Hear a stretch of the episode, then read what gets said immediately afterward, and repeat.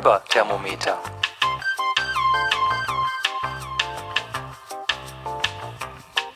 Hallo zusammen, herzlich willkommen zur elften Folge vom Fiber-Thermometer.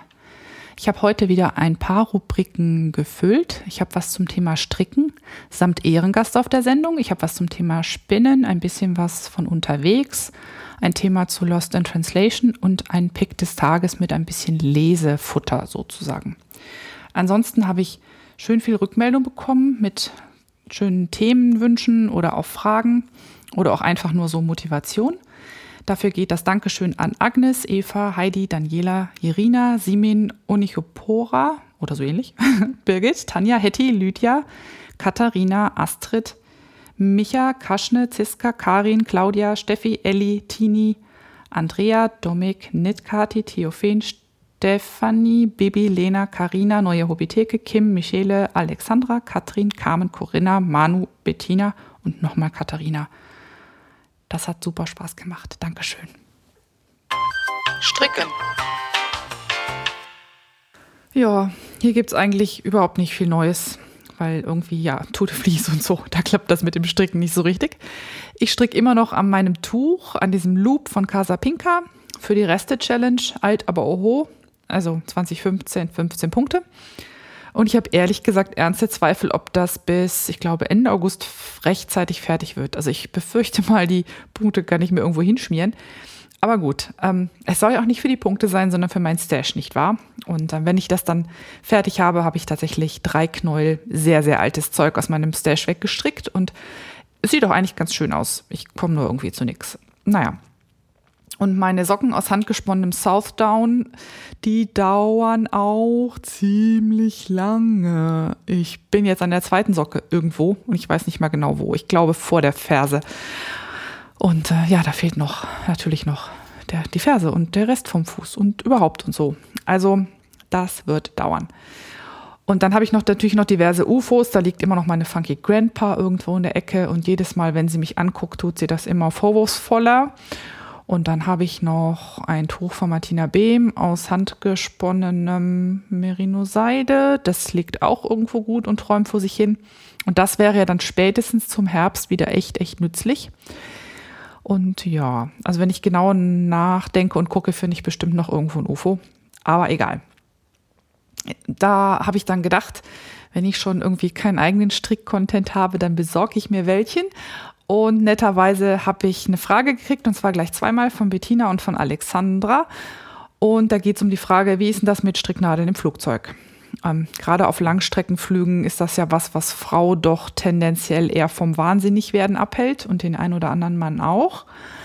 Und ja, mm, ich tue das ja irgendwie immer im Flieger, aber auf die Frage nach den Stricknadeln gibt es irgendwie keine eindeutige Antwort. Also die TSA, diese sagenumwobene Transportation Security Administration des Department of Homeland Security sowie die meisten Fluglinien haben Strick- und Häkelnadeln aus der Verbotsliste genommen. Bei manchen sind sie sogar ausdrücklich als erlaubt aufgeführt. Eine der letzten, bei denen mir das Verbot noch aufgefallen ist, weil ich vor, ich glaube, zwei Jahren in Irland war, war die irische Aer Lingus. Da habe ich nochmal nachgeguckt, habe es aber nicht mehr gefunden. Also das scheint es nicht mehr zu geben. Und dann gibt's da noch die Virgin Australia, die schreibt auf ihrer Website unter dem, was auf, was dem erlaubt ist im Flieger, schreibt sie, un, schreibt sie als Absatz unten drunter. The following items may be taken through security screening points into the sterile area of airports within Australia. Knitting and Crochet Needles. Und da scheint es auch so zu sein, ähm, wie eigentlich fast immer. Die Fluglinie mag nichts dagegen haben, aber die Security auf dem Flughafen hat immer das letzte Wort so dass es einem, selbst wenn es im Flieger erlaubt ist, tatsächlich passieren kann, dass es einem in der Security halt gemobst wird. Weil da kann man mit noch so viel Regeln und Listen kommen. Wenn der Mensch an der Security sagt Nein, dann meint er Nein und dann geht da auch nichts. Jetzt mal zurück in die Praxis. Ich hatte bisher nie Probleme mit Stricknadeln im Handgepäck. Ich habe immer, immer, immer im Flieger gestrickt. Allerdings muss man dazu sagen, dass ich immer Holznadeln benutze. Also das ist einfach meine Art von Nadeln, da habe ich ja irgendwann schon mal drüber gesprochen. Bei Socken benutze ich Nadelspiele und bei größeren Projekten habe ich Rundstricknadeln. Habe dann allerdings immer auch, weil es fast immer interchangeable sind, also wenn ich Holz- und Steinnadeln benutze, nicht, aber halt häufig genug sind es trotzdem welche, da habe ich immer die Endkappen dabei, für den Fall der Fälle, dass ich mal gezwungen werde, sie doch runterzunehmen. Aber bisher hatte ich noch nie Probleme, weil Holznadeln beim Röntgen nicht auffallen. Und selbst bei diesen sehr beliebten räumen Sie doch mal Ihre Tasche aus, Handchecks, die man auf asiatischen Airlines sehr häufig hat, hatte ich nie Probleme. Im Gegenteil, die Damen vom Dienst fanden das Gestricksel immer irgendwie sehr süß und very pretty und die Nadeln waren ihnen herzlich wurscht. Und ähm, ja, das war also bisher kein Thema.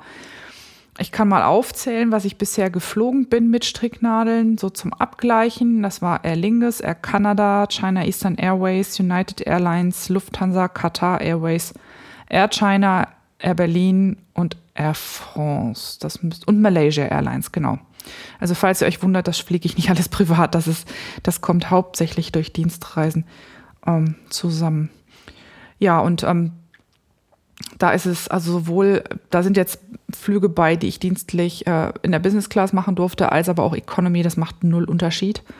Und ähm, also ich glaube, wenn man, wenn man ein Projekt drauf hat und zeigen kann, dass das wirklich zum Stricken benutzt wird und wenn man nicht irgendwie die Stricknadeln lose dabei hat, sodass sie, dass der Zweck nicht erkenntlich ist, was man denn nun vorhat, damit zu tun, dann geht's eigentlich. Und ähm, was ich sicherheitshalber immer noch mache, ist, dass ich ein Ersatzpaarnadel natürlich im eingecheckten Gepäck habe, sodass ich notfalls in der Lage wäre, wenn mir jetzt einer die Nadeln mopsen will, einfach ähm, eben schnell mit einem Stück mit einem Stück Garn und einer dicken Stopfnadel die Nadeln eben auf einen Faden zu ziehen und dann halt die Nadeln, die, die anderen halt raus, also die Maschen auf den Faden zu ziehen und die Nadeln halt dann rauszunehmen. Aber es war noch nicht mal ein Hauch eines Problems. Einige Airlines führen auf, dass man nur ähm, kleine Scheren mitnehmen kann, die nicht länger als, wie lang waren es? Zwei Zoll, muss man mal nachgucken, ich weiß es nicht mehr genau.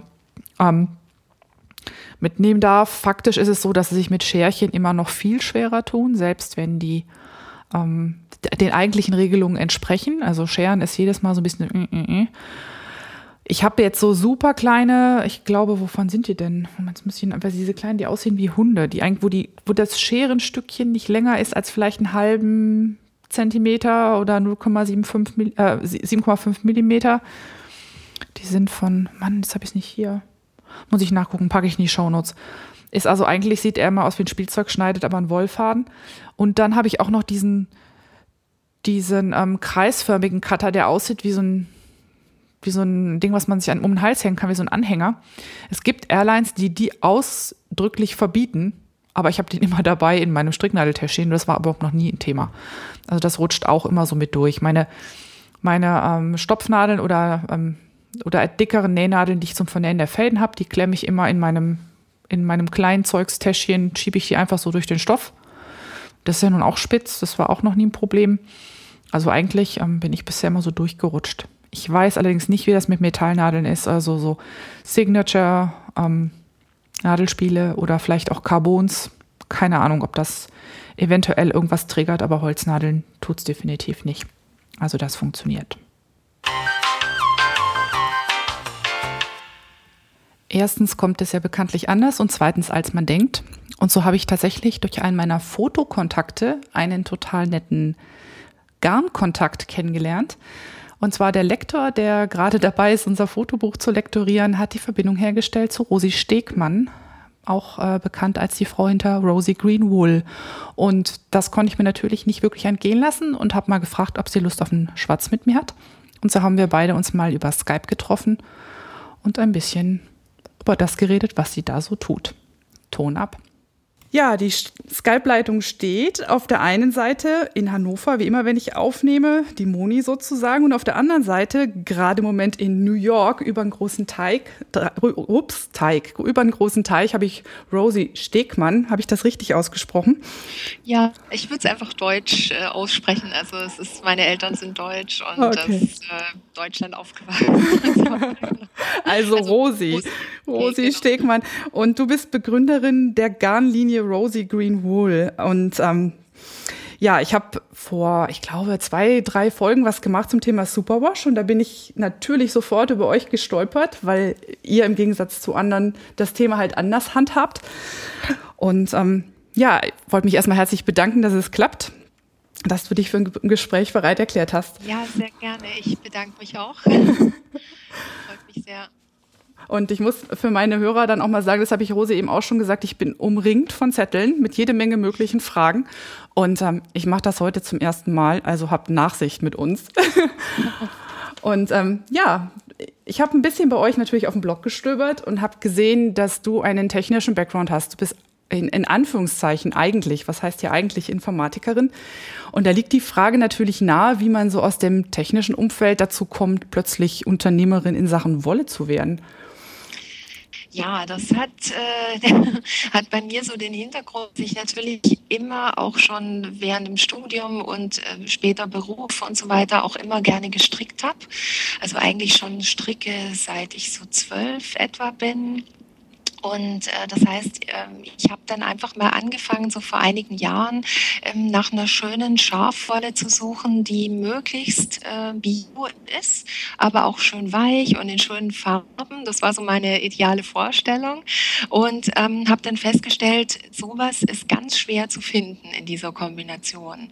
Und ähm, habe mich dann gefragt, warum ist das eigentlich so? Also ich habe halt häufig Bio-Wolle, ähm, jetzt zum Beispiel aus, aus deutscher Herstellung von deutschen Biohöfen gefunden, die dann sehr viel kratziger war als zum Beispiel eben schöne weiche Merino-Wolle.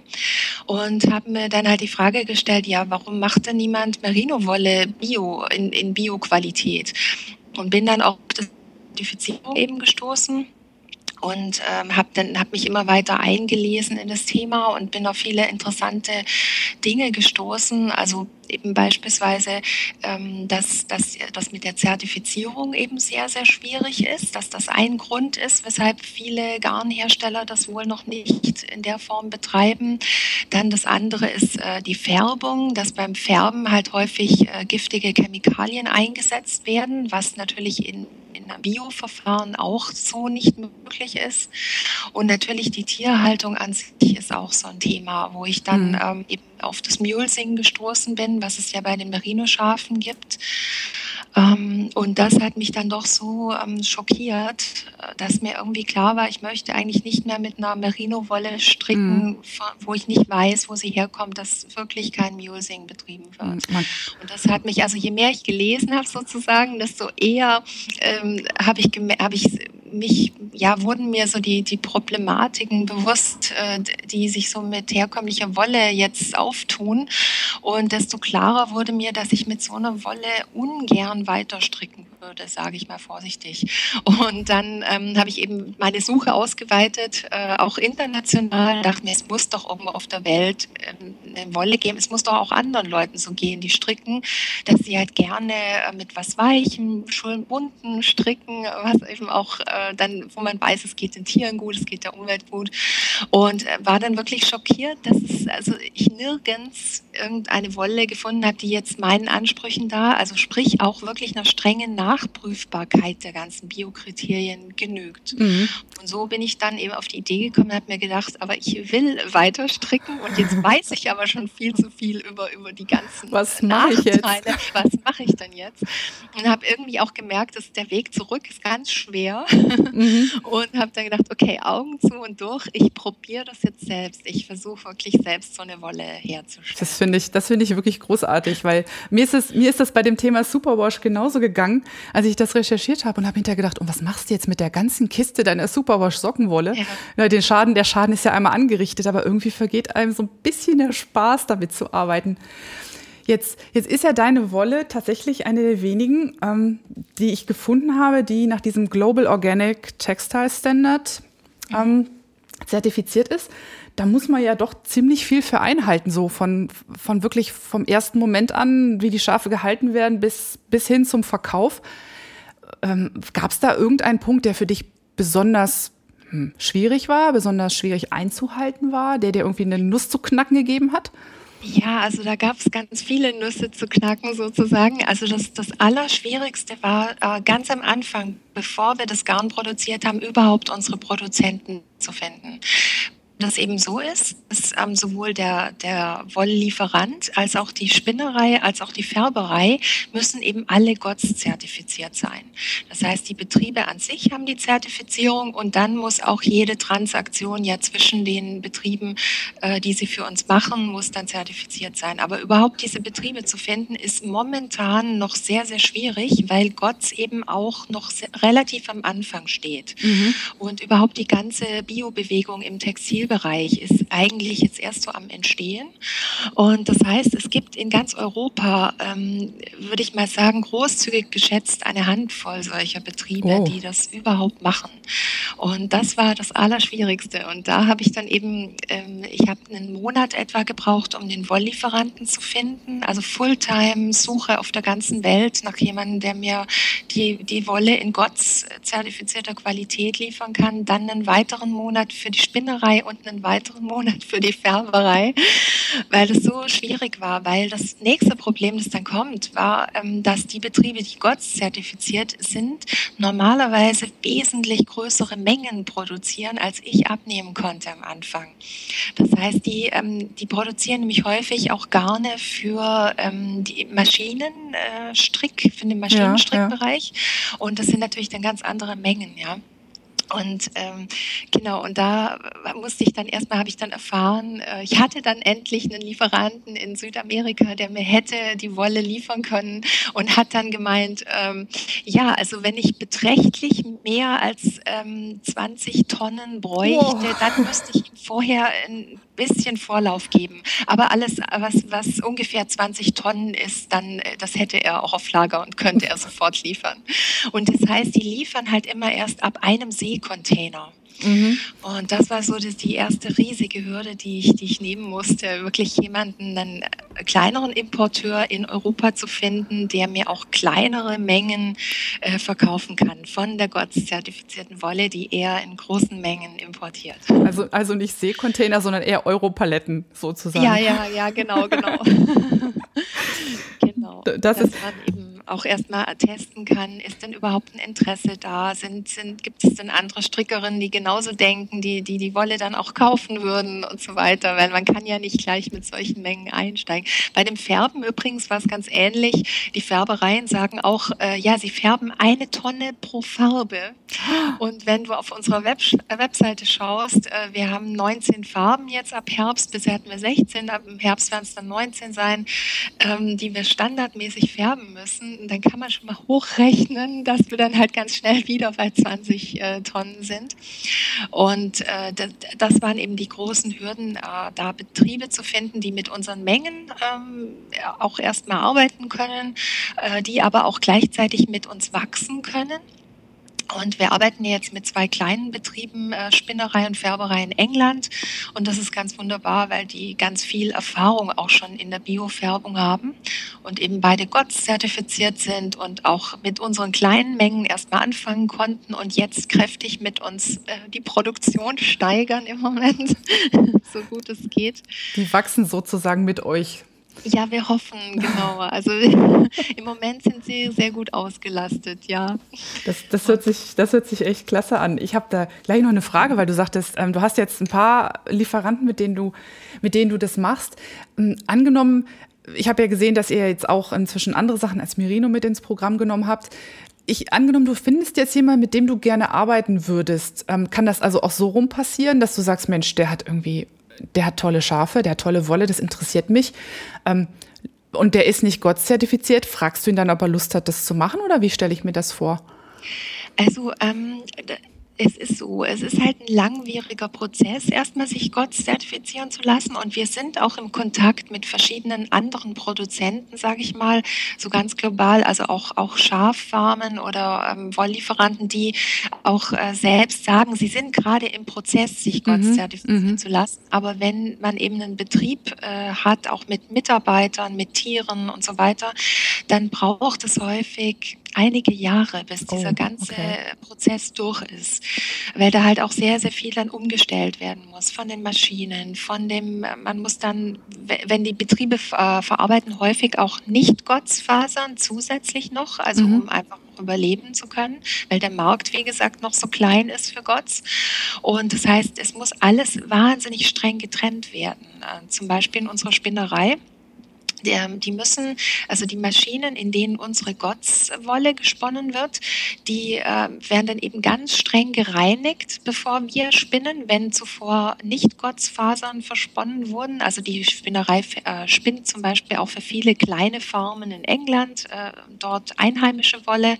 Und wenn so ein Durchlauf fertig ist, dann muss erstmal müssen 10 Kilo von unserer Gotts zertifizierten Rohwolle durch die Maschine laufen. Die dürfen wir nicht verkaufen, oh, danach oh, als Gott zertifiziert, nur ähm, um auszuschließen, dass sich noch irgendwelche kleinen Nicht-Gottsfasern in Wahnsinn. der Maschine befinden, die dann in unser Garn kommen könnten. Also so streng ist der Prozess und das ist halt auch was, was ähm, für kleine Betriebe, sage ich mal, die sich gerne zertifizieren lassen würden, eine große Hürde darstellt, mhm. weil das einfach, es ist sehr aufwendig, es ist kostenintensiv, äh, man muss unter Umständen neue Maschinen kaufen, äh, um dann parallel zu produzieren und so weiter.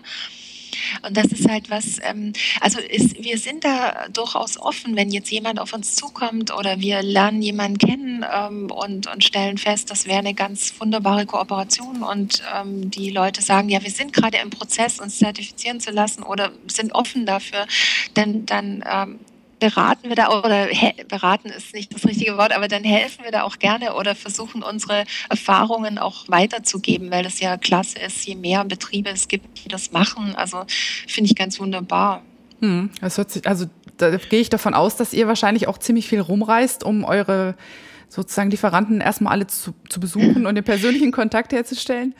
Ja, also es hält sich im Moment so in Grenzen, weil wir jetzt, wie gesagt, wir beziehen Wolle im, im Moment äh, vorwiegend aus Argentinien, die Merino-Wolle. Mhm. Und dann haben wir jetzt eben seit diesem Frühjahr ja auch unsere neuen Melange-Garne, äh, wo wir eben Wolle von seltenen und vom Aussterben bedrohten Schafrassen aus England verarbeiten.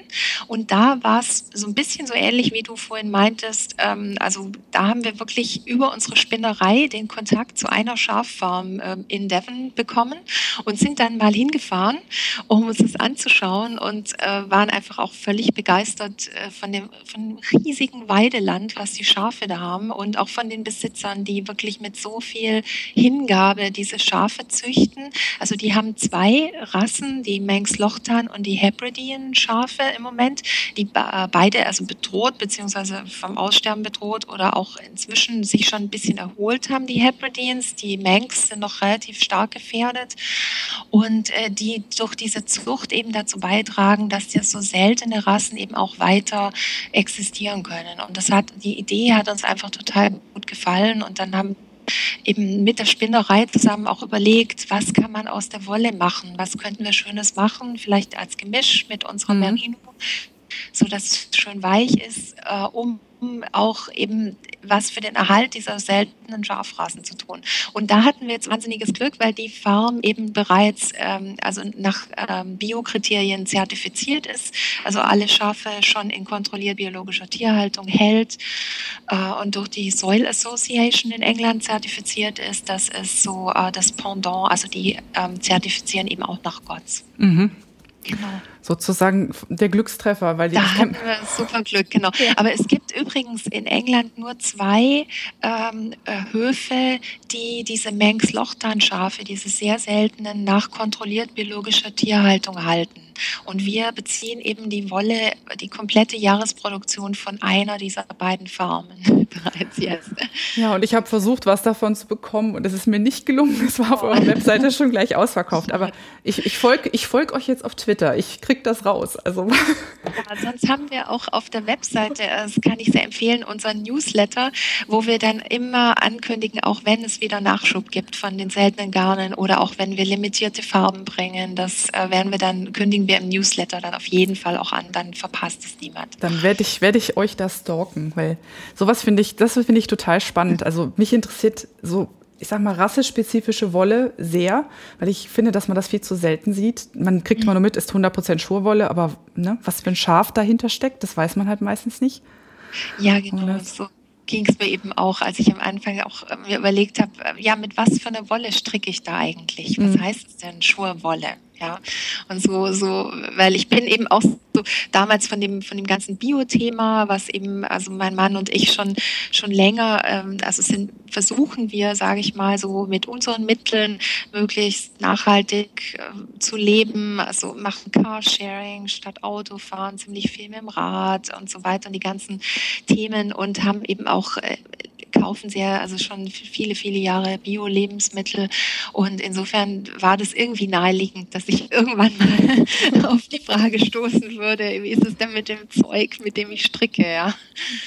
Ja, führt kein Weg dran vorbei dann. Und wenn man sich einmal erkundigt hat, führt halt auch keiner mehr zurück. Das ist. Genau. Ähm, wenn du jetzt so drauf guckst, du machst das seit, ich glaube, seit 2013 Vollzeit, richtig? Genau.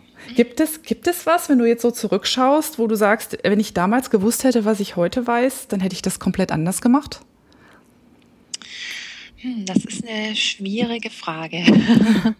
Weil das ist natürlich, ich meine, den Weg, den man geht, äh, also wir sind sehr glücklich, dass wir diesen Weg jetzt gegangen sind, auch mit unseren Produzenten, die wir jetzt haben. Das ist eine sehr schöne Art der Zusammenarbeit, die wir auch sehr schätzen und wo wir auch bewusst sagen, ähm, wir wollen jetzt zum Beispiel nicht ähm, unheimlich schnell wachsen, sage ich mal, weil wir dann natürlich mit den kleinen Produzenten nicht mehr weiterarbeiten könnten, weil die da einfach nicht Schritt halten mhm. können. Mhm von den Produktionsbedingungen, von der Größe, von den Mitarbeitern, von den Maschinen und so weiter. Und wir wollen aber gerne die, bei dieser Qualität auch bleiben.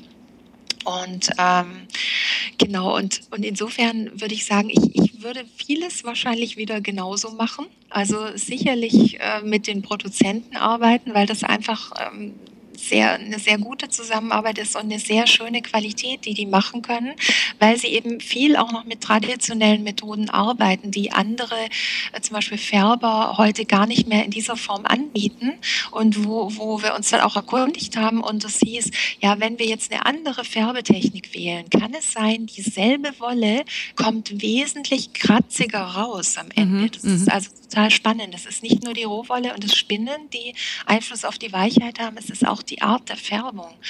Und ähm, also ich habe so viel gelernt in dem Prozess, äh, auch, auch durch diese Zusammenarbeit, weil wir ja auch viel in England dann sind bei den Betrieben und vor Ort dann arbeiten an neuen Farben, an neuen Garnarten, ähm, dass ich wirklich sagen würde, ich würde eigentlich fast alles wieder genauso machen. Das ich könnte dir jetzt nicht sagen, wo ich, wo ich ähm, ja spontan sagen würde, ähm, das müssten wir nächstes Mal unbedingt anders machen. Klar, man macht auch, man macht natürlich auch Fehler oder man lernt, äh, man, man macht irgendwelche Dinge, die vielleicht sich als nicht so ähm, sinnvoll oder brauchbar herausstellen, vor allem wenn man so wie wir jetzt eine Firma in einem ganz anderen Bereich gründet, in der Wollbranche. Mein Mann ist ja auch aus der IT-Branche und äh, insofern für uns ein komplettes, äh, komplett neuer Bereich, wo wir uns erstmal einarbeiten mussten. Und da, da macht man natürlich auch Erfahrungen und stellt dann vielleicht fest, aha, das klappt nicht so gut oder das war jetzt jetzt keine so gute Idee. Aber ich denke, so im Großen und Ganzen äh, haben wir jetzt so unseren Weg auch irgendwie gefunden, denke ich so, und unsere Ausrichtung.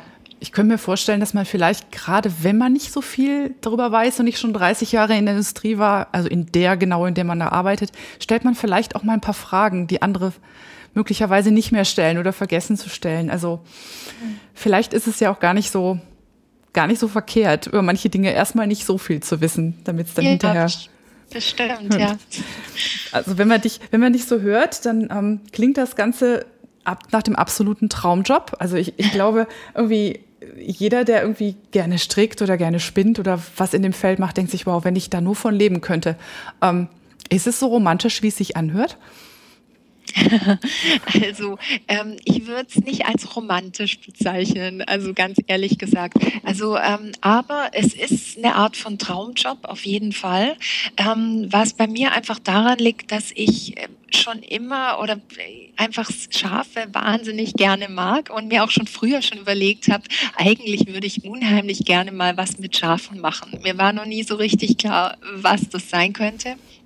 Ähm, und insofern ist es natürlich, ist da schon ein Traum für mich in Erfüllung gegangen, jetzt äh, gezielt was für diese Tiere tun zu können. Und das ist auch das, was mich jetzt ähm, in Phasen, sage ich mal, wo, wo es auch äh, ein bisschen schwieriger ist im Unternehmen oder wo Probleme auftauchen oder größere Hürden, die man dann meistern muss. Ähm, das ist das, was mich eigentlich immer bei Stange hält und was mir immer die ausreichende Motivation gibt. Das ist so meine Liebe zu den Tieren einfach in dem Fall, mhm. dass ich, dass ich einfach weiß, ähm, das kommt jede Stunde, die ich da reinstecke, kommt wirklich den Schafen zugute und natürlich auch den Menschen und der Umwelt durch Gott, ja, freut mich riesig. Aber so mein, mein ganz persönlicher, ähm, so was mich am allermeisten motiviert, ist diese, dieses eben jetzt mit, mit äh, so was Gutes für die Merino-Schafe tun zu können, die sonst wirklich extrem leiden, äh, speziell in Australien, auch wo das Mulesing ja, ja sehr weit äh, deckend ähm, praktiziert wird. Und ähm, ja, also das, das finde ich einfach, einfach am schönsten. Und klar, es ist, ähm, es ist kein Zuckerschlecken, sowas aufzubauen, auf jeden Fall nicht. Und gerade am Anfang, also man muss halt alles, man macht alles zum ersten Mal sozusagen. Man braucht ja. für alles Prozesse und man, man steckt natürlich auch sehr viel Freizeit rein. Also da, so die ersten Jahre waren fast keine Wochenenden mehr möglich, sage ich mal. Und vor allem, ich habe es ja so neben meinem Job in der IT-Branche Branche aufgebaut. Und da war sowieso klar, dass dann abends und Wochenends auch noch Wolle angesagt war, um das alles hinzukriegen. Und also es ist, ähm, wenn man es machen möchte, also ich kann natürlich nur jeden ermutigen, der in die Richtung auch GOTS zertifiziert zu arbeiten gehen möchte, weil ich das einfach ein ganz wichtiges, großes Ziel für uns alle, ein schönes Ziel, finde ich, eine schöne Vision für, für uns alle finde, ähm, mehr Produkte dieser Art herzustellen und sich bewusster zu machen, wie kann ich ähm, konsumieren, so dass es auch, also nicht auf Kosten ja, der Umwelt, ja. der Tiere und der anderen. Ja, ich glaube, das, das treibt auch wirklich immer mehr um. Also ich bekomme das mit, auch in der Diskussion mit meinen Hörerinnen oder auf Blogs, die ich lese, dass das tatsächlich immer mehr ein Thema wird, also das Bewusstsein dafür wächst. Ähm, aus dieser, aus dieser, die Textilindustrie, wie sie heute ist, ist ja extrem auch auf günst, also um nahezu schon lächerlich günstige Preise ausgerichtet. Und ich habe auch das Gefühl, da wird so ziemlich alles über den Haufen geworfen, worüber man sich sonst vielleicht Gedanken machen sollte. Hauptsache, das T-Shirt kostet nicht mehr als drei Euro. Insofern ja, finde find ich, finde ich echt großartig, dein, dein Einsatz hier. Und ähm, ich gucke jetzt gerade drauf, ähm, diese beiden Schafrassen, Hebridean und die, die ich nie aussprechen kann mit den tollen Hörnern. Genau, Manxloch. genau. ähm, die sind ja, die sind, hast du jetzt beide in äh, Großbritannien aufgetan. Und in Deutschland gibt es ja, glaube ich, auch eine ganze Reihe von Schafen, die zum Be also die bedroht sind. Also mir fiel da ein diese Brillenschafen mit den lustigen schwarzen Rändern um die Augen zum Beispiel. Ja, hast, genau. hast du da irgendwas in Planung oder hast du da schon jemanden ausgucken können, der dir vielleicht ähm, auch aus Deutschland so interessante Sachen liefern kann? Also ähm, wir sind da natürlich immer ähm, auch am Rumschauen, sage ich mal, also in ganz Europa, ähm, was es denn noch an Schafrassen gibt, kooperieren könnte. Das Problem, das sie darstellt, äh, es sind zwei Probleme. Das eine ist nicht, ähm, dass wir die Wolle in GOTS zertifizierter Form brauchen, die Rohwolle, was eben ähm, sehr, also viele Höfe äh, können das halt leider noch nicht oder äh, halten zwar ihre Schafe nach sehr ähm, also artgerechten Bedingungen, sage ich mal, sind aber eben noch nicht zertifiziert. Mhm. Das ist das eine. Und das andere ist ähm, häufig dann, das Problem ist, wenn wir nur Wolle von einem Hof bekommen, sage ich mal, dann ist es einfach von der Menge her im Moment zu wenig. Ähm, jetzt, wenn ich, wenn ich ähm, auf unsere Kundenzahl schaue, also wir haben doch jetzt einige Händler in Deutschland. Ich habe die genaue Zahl jetzt gerade gar nicht im Kopf, aber ich denke, wir sind da schon ungefähr bei 80 Händlern in Deutschland und einige international also Wollgeschäfte, die unsere Wolle führen und dann natürlich viele Kunden, die direkt bei uns online bestellen. Insofern ähm, ein, die Wolle von einem Hof, die wäre bei uns wahrscheinlich innerhalb von zwei Stunden mhm, ausverkauft, mhm. sage ich mal. Äh, insofern ähm, ist es leider von der Menge her oft nicht praktikabel. Ja, also wenn ja. wir was Spannendes finden, auch in Gott zertifizierter Form, dann ist es halt häufig nur ein Hof, wie gesagt. Und dann ist das einfach zu wenig, um eine komplette Produktion drauf aufzubauen, weil da hängt ja auch sehr viel dann an Aufwand dran. Jetzt bei den, bei unseren seltenen Schafen aus England, da hatten wir Glück. Ähm, da konnten wir eben den Jahresbestand von der gesamten Farm aufkaufen und das sind etwa 250 Tiere, die dort haben.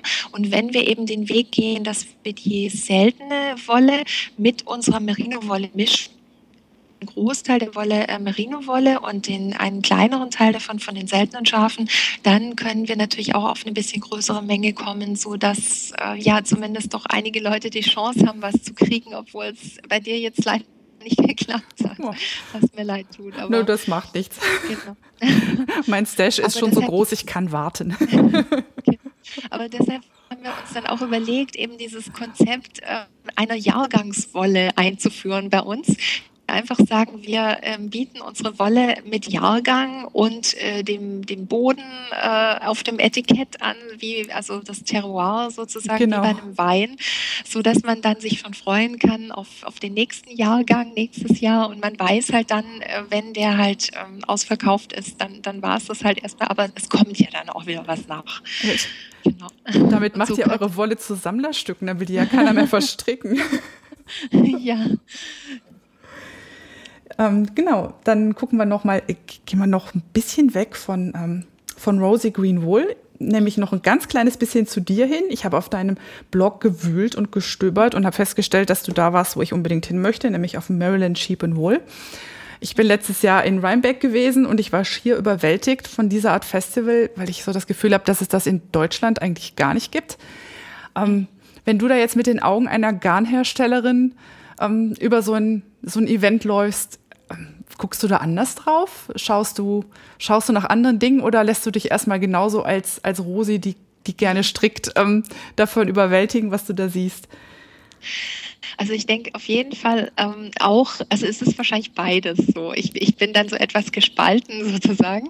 Ich gehe, ich bin einerseits überwältigt äh, von dem ganzen wunderbaren Angebot dort, von der unheimlichen Vielfalt. Also das hat mich in, in Maryland eben auch sehr beeindruckt.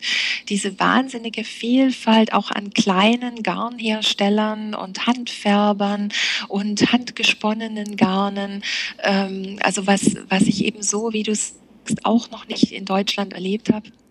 Und von dieser reinen Menge dort und Masse, ja, das ist ja. schon sehr, sehr beeindruckend. Und man geht da wirklich so von einem Stand zum nächsten und kann sich, äh, fühlt sich berauscht von den schönen Farben und den schönen Qualitäten. Also so geht es mir durchaus auch als Strickerin. Und dann versuche ich natürlich aber auch mit den Rosy Greenwool Augen äh, zu schauen. Also ich schaue mich natürlich um, was gibt es an Bio-Garnen, äh, gibt es an an Fasern, die, die auskontrolliert biologischer Tierhaltung sind. Dann ähm, haben wir zum Beispiel auch einen sehr interessanten Kontakt dort äh, gehabt mit dem Wild Fibers Magazine. Mhm. Äh, hatte ich im Blog auch, äh, hatten wir es kurz mal erwähnt. Das ist ein ganz tolles Magazin, was eben über kleine Produzenten außergewöhnlicher Fasern, sage ich mal, Tierfasern, auf der ganzen Welt berichtet mit wunderschönen Fotos. Und wir hatten die Chance eben mit der, mit der Chefredakteurin und Herausgeberin äh, zu sprechen dort und waren, haben dann gleich gemerkt, dass wir so auf derselben Wellenlänge sind. Und sie reist eben in diese ganzen Länder auch selber und macht viele Reportagen und Fotos auch selbst und steckt auch sehr ihr Herzblut in die Zeitschrift. Und ähm, da denke ich, werden auch nochmal, das sind auch interessante äh, Ideen noch für weitere Möglichkeiten, noch an andere Fasern zu verarbeiten, sage ich mal, entstanden. Insofern solche Kontakte sind auch toll. Man rechnet nicht unbedingt damit, aber es ist dann oft ergeben sich dann Dinge, die die dann für die Firma, für die für Rosie Greenwool auch wieder interessant sind, um damit weiterzuarbeiten. Klar, also ich nehme es auf jeden Fall. Es ist sehr viel Inspiration dort und und ich versuche immer mit offenen Augen zu schauen, um auch auf neue Ideen zu kommen und und neue Kooperationsmöglichkeiten zu entdecken. Ja. Hast du dieses Jahr noch eins auf deiner Liste, was du unbedingt besuchen willst? Ja, es steht noch Rhinebeck an, ja, wo du ja schon warst. Das äh, genau im, im Oktober, äh, mhm. äh, ich glaube 17., 18., wenn ich mich richtig erinnere. Ja, ich habe es fest im Kalender. Ich werde da sein. Ah, du wirst auch da sein. Ja, schon, dann können wir uns ja vielleicht treffen dort. Würde mir Spaß machen, genau. Ja, sehr gern. Äh, gut, und dann habe ich noch gelesen, da muss ich jetzt unbedingt noch nachhaken, klar. Ähm, du also, Entschuldige, ganz ja. kurz noch ähm, um die, ähm, und wir haben noch ein zweites äh, Event und zwar der Wollmarkt Vaterstetten.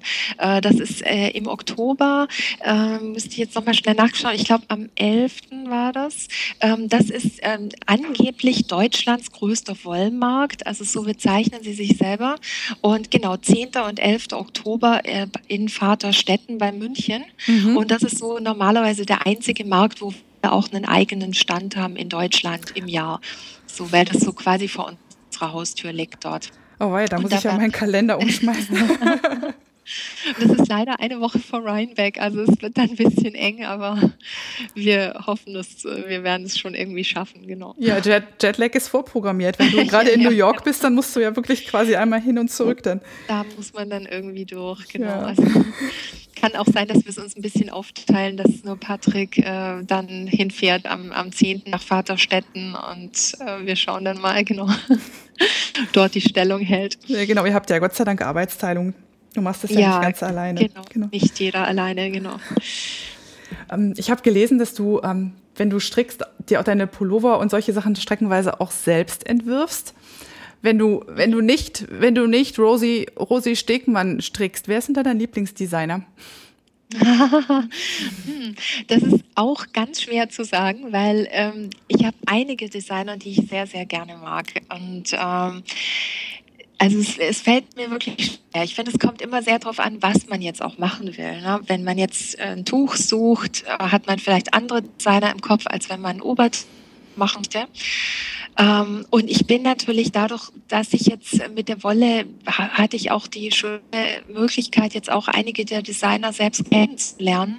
Insofern bin ich dann natürlich auch persönlich ähm, verbunden und dann, dann schaut man natürlich besonders gern auf deren Seiten oder schaut, was es wieder Neues gibt, was sie, was sie machen. Und insofern bin ich da äh, wahrscheinlich gar nicht mehr zu trennen von, von Rosie Greenfuß. Aber ich mag, ich mag sehr, sehr gerne die Modelle von der Melanie Berg, wo wir ja auch äh, viele, oder äh, viele sage ich, ich bin schon immer ein bisschen voraus, weil wir schon an weiteren Sachen mit ihr arbeiten. Deshalb Keine Geschäftsgeheimnisse ausplaudern. genau. Aber so viel darf man sagen, es wird wieder ein wunderschönes Tuch im Herbst geben von ihr bei, mit unserer Wolle, für unsere Wolle. Genau, also die Melanie macht wirklich super tolle Tücher, finde ich. Und, ja, die mag ich auch. Da ähm, ja, habe ich, hab ich noch viel in der Pipeline, was ich gerne stricken würde. genau. Kommst du überhaupt noch zum Stricken bei, bei so viel Arbeit in deiner Firma?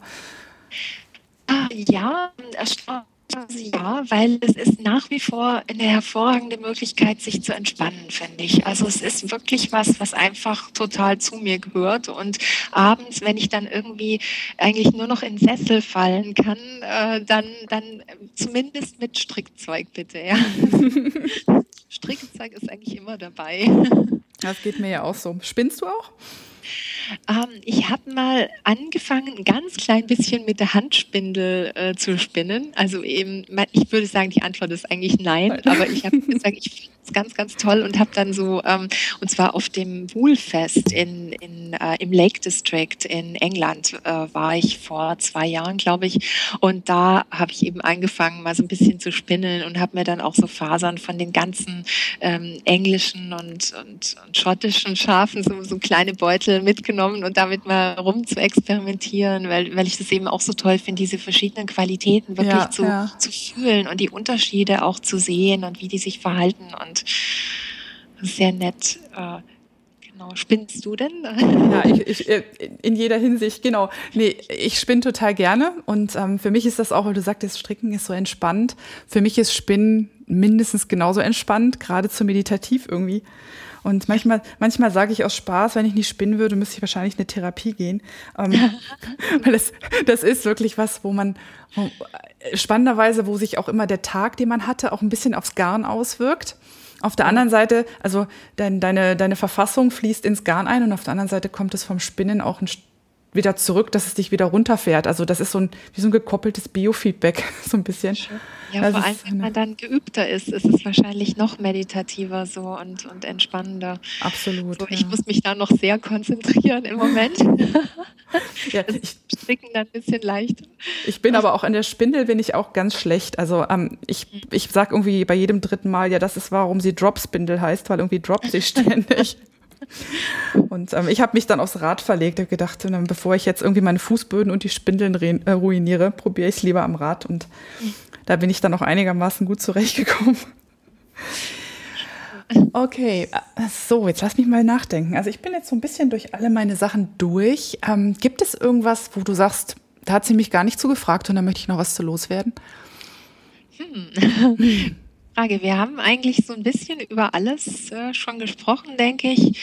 Ähm, ich denke eigentlich, dass wir ganz gut durch sein müssten von, von den Themen. Also ja, dann, dann würde ich fast sagen, wo, wenn man was, wenn man mehr über dich und deine Wolle lesen will, wo, wo schicke ich meine Hörer hin?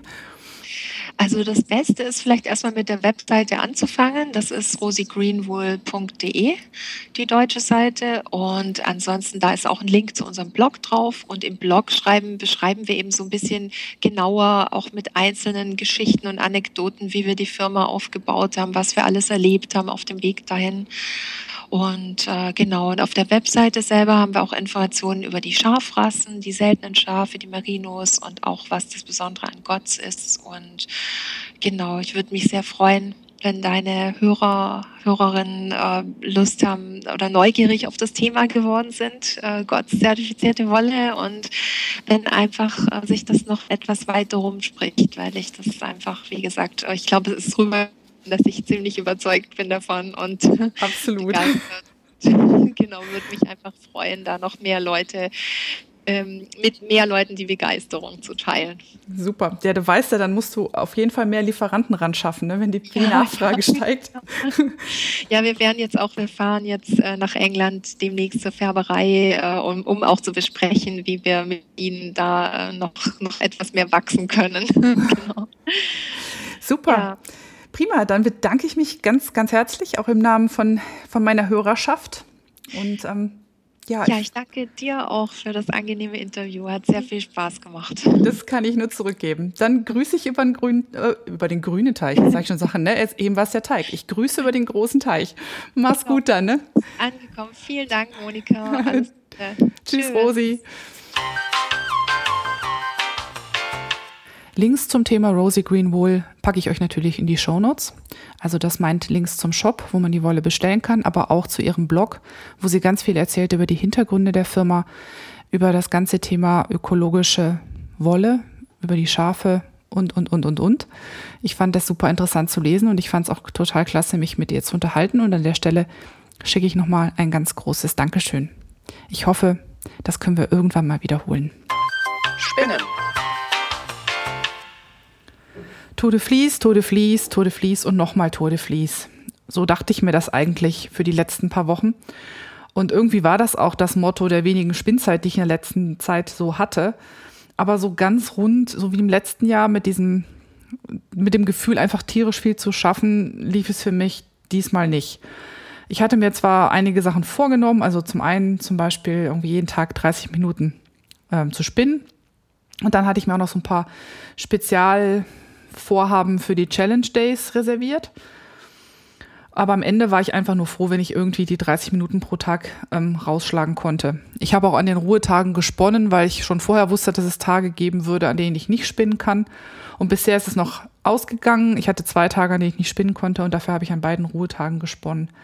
Aber wann die Challenge Days von der Tour de France waren, das wusste ich am Ende irgendwie gar nicht mehr. Ich hatte beruflich und privat so viel um die Ohren und teilweise meine ganz eigenen Challenge Days, sodass ich am Ende echt nur noch froh war, wenn ich überhaupt Zeit zum Springen gefunden habe. Und ich habe während der Tour de Fries, Fries, während der Tour de Vlies drei Sachen gesponnen.